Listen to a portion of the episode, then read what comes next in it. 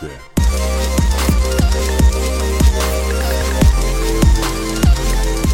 What's up, guys? It's RJ, and this is the Freelance Podcast.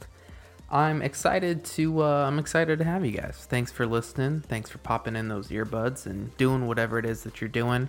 For me, I used to listen to podcasts on my commute back when I had a good old day job, and uh, to be honest with you, I have a hard time listening to podcasts and getting like serious work done. So I have a hard time listening to a podcast and like coding, for instance. I can really only focus my brain on one thing. So I, I listen to podcasts less than when I had a day job and the commute was the place to listen to.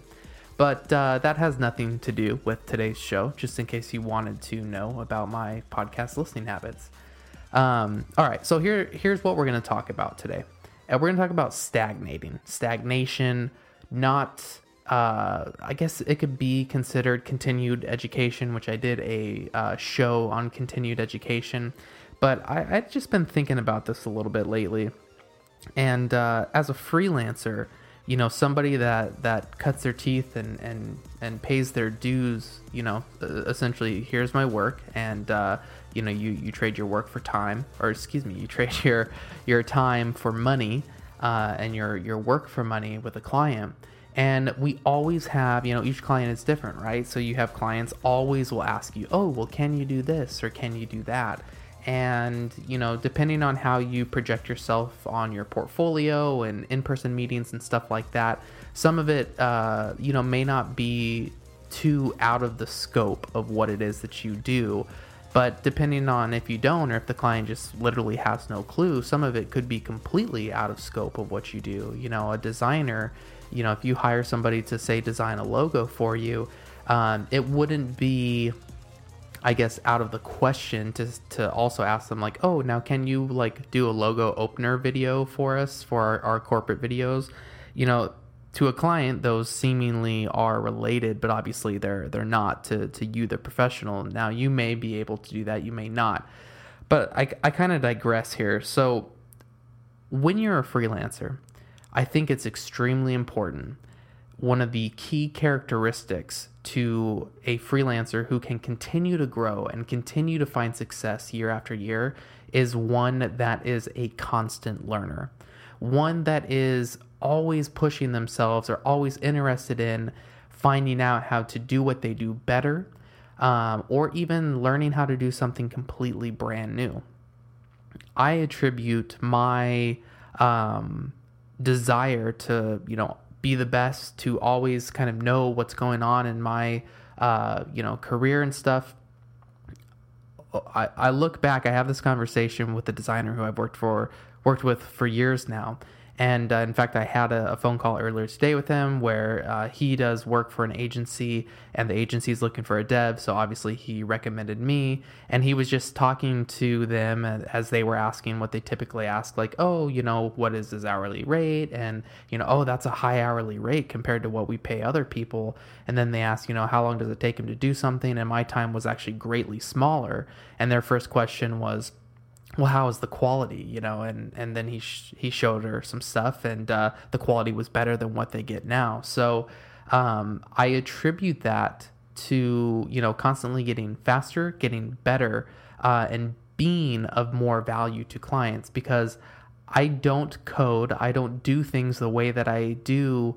Uh, the way that I did, you know, five years ago. Honestly, even a year ago, um, I'm always trying to be open and aware of new ways to improve my skill set.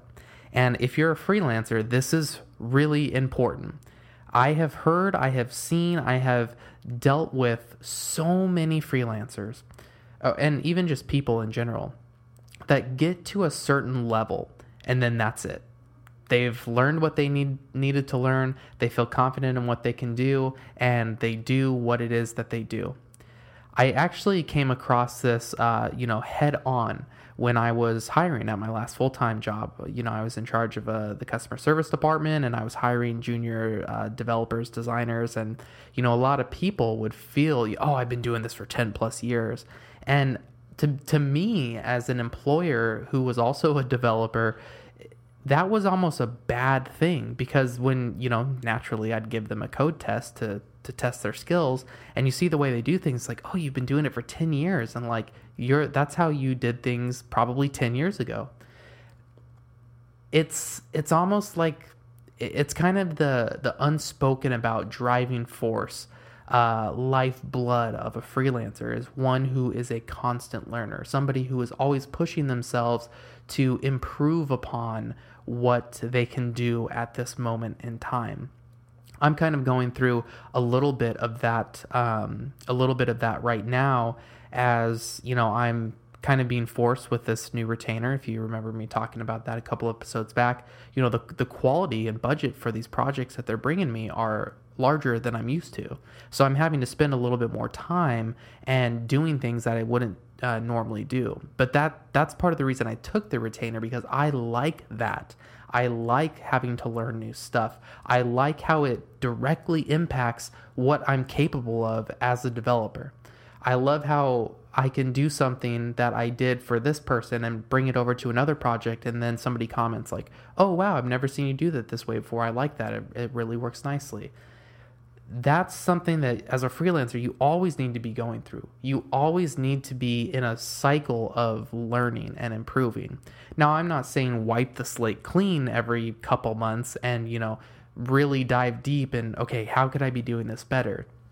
Just be aware that regardless of where you're at you are not you know an expert. I guarantee you if you were to talk to the top people in their fields, whether it be uh, designers, developers, even going as far as um, actors and athletes and uh, businessmen. I mean, just any any field. I think you would be hard pressed. Hard pressed. I think the data that would come back would be about 99% of them feel like they could still be better, and that's what they're that's what they're pushing forward to you know, as I record this, I'm not a huge basketball fan, but I do pay attention to sports, and uh, it's if you pay attention to sports in any way, you know, as when when this was recorded yesterday uh, was Kobe Bryant's last game. He's retired. He's officially done with the game of basketball. And uh, it, that's kind of what got me thinking is, you know, here is this long career uh, that you know Kobe Bryant has had, and you know he ended with 60 points in his last game, which is kind of crazy when you think about it. But just somebody whose dedication to being the best. You know when he won, you know when he won his his championships and, and kind of the the heyday of the Lakers, so to speak. Um, you know he didn't just okay, I did it, I'm here. He kept pushing, he kept working to get better. Um, and I, I think that's super applicable to us as freelancers. I'll go as far as to say, I guarantee, that's right, guarantee, I guarantee that if you are not that type of person, you have either already hit the level of success that you will achieve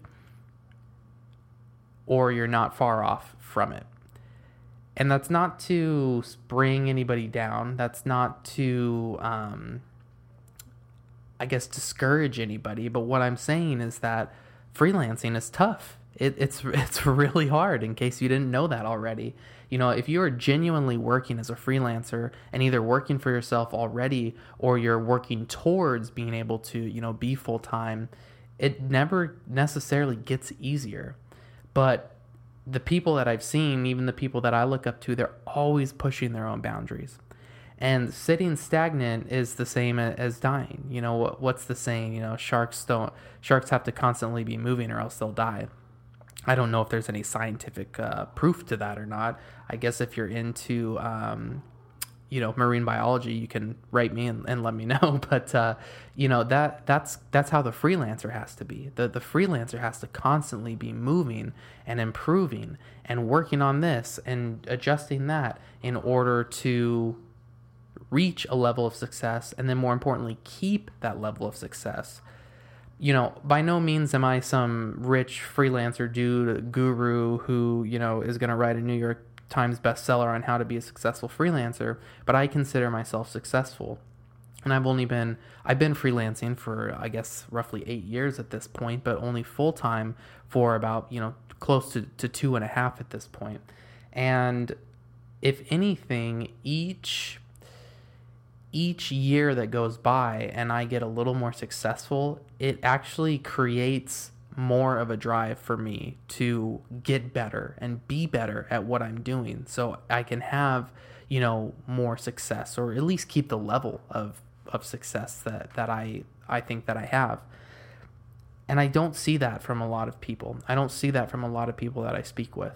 Uh, and it's a little disheartening because I enjoy helping and getting to know other freelancers. I like talking to other freelancers and you know hearing about their their successes and even hearing about their failures. And um, when you have those sorts of conversations, it's you start to you start to get a sense of the type of person that they are, and it, it just goes. I, I'm just what I'm trying to get across is it is important that you as a person, as a freelancer, um, continue to grow, continue to want to grow. If you don't grow your skill set, you don't uh, keep your mind open, you're going to sit stagnant and you're going to get left behind. It, that's just, I mean, that's probably common sense, but every once in a while, I think we all need to hear this you know, I I think about this all the time for me when it comes to how I handle situations. So not not how I, you know, learn a new programming language or whatever.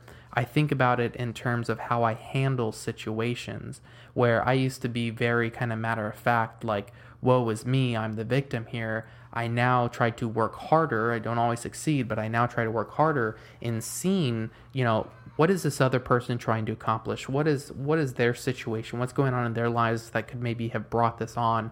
Where was the potential miscommunication that led to this? And you know that's something that i'm constantly trying to do because i know at the end of the day that makes me uh, a better communicator. It makes me more enjoyable to work with. And that leads to you know word of mouth and new clients and all this other stuff. Um, so I don't think there's really much much need to go to go on. Um, think think about where you stand on improvement.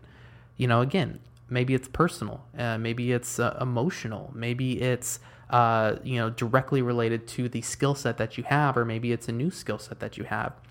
It's important that you're always uh, improving, and and most importantly, open to improving you have to be open to getting better. You have to be open to hearing criticism on how you could have done something better. So let me know. Uh, you know, shoot, shoot me an email. Uh, you can rj at rjmccollam.com. You can also go to my website, rjmccollam.com, go to the contact page and fill out the form. That is how the majority of people get in touch with me.